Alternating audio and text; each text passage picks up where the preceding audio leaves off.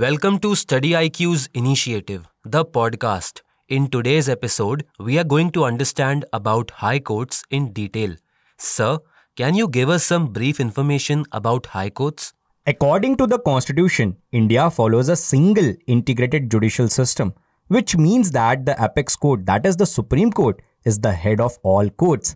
However, high courts are the highest judicial body at the state level, and the territorial jurisdiction of that high court is proximated to the territory of that state. If we will talk about the composition of High Court, the Constitution has not fixed or specified the strength of High Court and leaves it to the discretion of the President. So, the High Court consists of Chief Justice and such other judges that the President may specify. President specifies the strength depending upon workload on any High Court. Sir, can you throw some light on constitutional provisions which are related to High Court? Indian Constitution's Article 214 deals with the High Courts for states, which states that Article 214 the state shall have to be a High Court for each state, and Article 215 states that the High Courts to be courts of record. That means every High Court shall be a court of record. The judgment, proceedings, or act of the High Court are recorded for the perpetual memory, testimony, and it has all the powers of such a court, including the power to punish contempt of court. The next article mentioned in our constitution is Article 216, which says that every High Court shall consist of a Chief Justice and such other judges as the President may, from time to time, deem or fit and necessary to appoint. The next article is Article 217, which specifies the appointment and conditions of the office of a judge of a high court, under which the first point is every judge of a high court is appointed by the president, and appointment is done by the warrant under his hand and seal. The second point under this article is that the Chief Justice of High Court is appointed by President after the consultation of Chief Justice of India as well as governor of the concerned state. The next point is that the judge, other than the Chief Justice of High Court, are also appointed by the President after consultation with Chief Justice of India, Chief Justice of the concerned High Court, and Governor of the concerned state. In the case of common High Court for multiple states, the Governor shall consult the every state which is concerned and a stakeholder for that High Court. Sir, what is the tenure of judges of High Court? Constitution has not fixed any tenure for the judges of High Court but has made some provisions in this regard. We will see those provisions point by point. The first point is that it shall hold office until the age of 62 years. Second point is that in case any judge wants to resign from his post, their resignation will be presented to the President of India.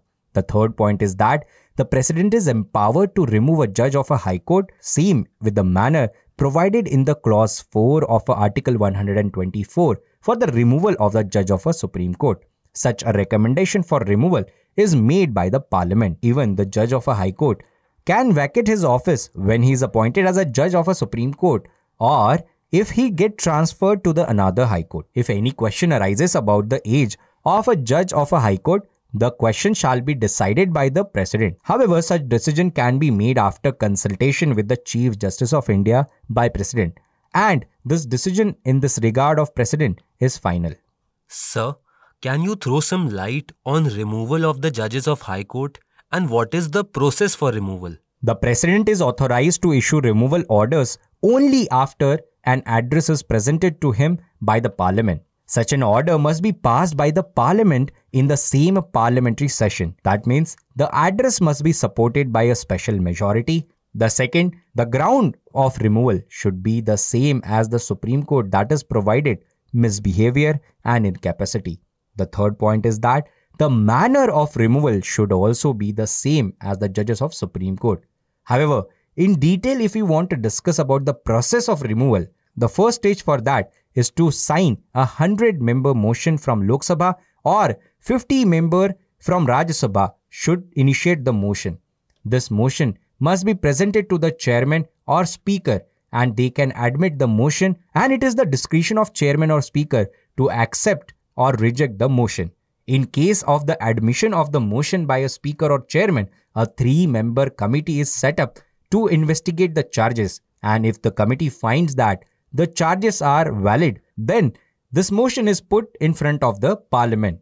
And if parliament passes this motion with a special majority, then the address is presented to the president for removal and president passes an order for removing the judge. Sir, to become a judge of the High Court, what are the qualifications specified under the Constitution of India? I would like to take this question in a very point format. The first point is that the person must be a citizen of India. Then he should, for at least 10 years, held a judicial office in the territory of India, or else for at least 10 years, been an advocate of High Court or High Court in the succession. There is one thing to note that it is clear from the above statements that the Constitution has not prescribed any minimum age for an appointment of a judge. Sir, can you indicate some provisions that specify the provisions related to transfer of judge from one court to another? Article 222 mentions about transfer of a judge from one high court to another, which says that the president may transfer a judge from one high court to another high court after consultation with the Chief Justice of India. On the transfer, the judge of a high court is entitled to receive an addition of his salary because of the compensatory allowances and this can be decided and determined by the parliament. And Supreme Court has ruled that the transfer can be done only in the public interest and it should not be an instrument for punishment. And Supreme Court have also ruled that the judicial review is necessary to check any arbitrary transfer if there is happening. And this is because the power of judicial review empowers any high court judge when he gets transfer order he can challenge that transfer order in the court Sir, can you enlighten us about the powers and jurisdiction of High Court? Article 225 mentions that the jurisdiction and power of High Court. It is the highest court of appeal on with the power to interpret the constitution at the state level. At present, high courts enjoy some jurisdiction such as original jurisdiction, writ jurisdiction, appellate jurisdiction, supervisory jurisdiction, control over subordinate courts, a court of record, a power of judicial review. In this regard, the High Court has the power to hear the disputes in the first instance. That is, it has the original jurisdiction that contains the matter related to contempt of court, the election of the member of parliament and state legislature, revenue matters, enforcement of fundamental rights. In all such matters, High Court will listen the cases at the first instance. That means High Court have a original jurisdiction on such matters. Sir, can you elucidate the power of High Courts to issue writs? Article 226 empowers the High Court to issue certain writs. It is empowered to issue writs including habeas corpus, certiorari, mandamus, prohibition, as well as quo warranto for the enforcement of fundamental rights as well as other ordinary legal rights. The writ can be issued not within the territorial jurisdiction. However, it can also be done outside the territorial jurisdiction if the matter arises in the territorial jurisdiction. It can be issued by any person, authority, or government. However, one thing I would like to highlight is that the High Court's writ jurisdiction is not exclusive but rather concurrent with the Supreme Court's writ jurisdiction under Article 32 for Supreme Court. It means that when a citizen's fundamental rights are violated, the aggrieved party has the option of directly moving either towards High Court or directly to the Supreme Court.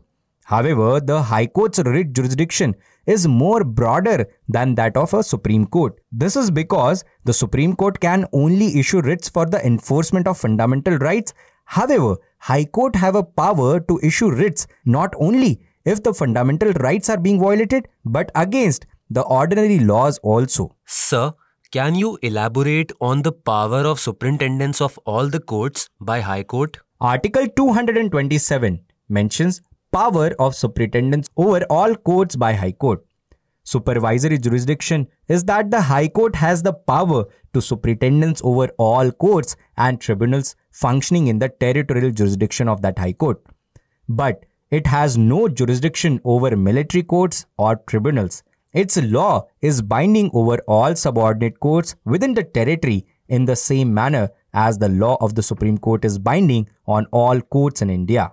Sir, can you elaborate some provisions that deal with the transfer of cases to High Court? In this regard of transfer of cases to High Court, Article 228 mentions that the High Court is empowered to withdraw a case pending in a subordinate court if it involves a substantial question of law or a required constitutional interpretation. And Article 230 says that the extension of the jurisdiction of High Court is to certain union territories. Constitution has authorized the parliament to establish a common high court for two or more states or two or more states and union territories as well. This provision was added to the constitution through 7th Constitutional Amendment Act 1956. That is why it is very important to remember that the common high court for multiple states and union territories was not an element in the original constitution. In the next Article 231, establishment of a common high court of two or more states, the parliament is authorized to establish a common high court for two or more states. Sir, thank you for giving us the information. Dear listeners, it is time to wrap up this episode of the podcast. In the next episode, we will discuss another topic relevant for your exam. So stay connected with Study IQ and keep studying. You can listen to Study IQ presents the podcast on all the audio streaming platforms like Spotify, Hubhopper, Apple Podcast, Google Podcast, etc. Links are pinned in the comment section below. Thank you.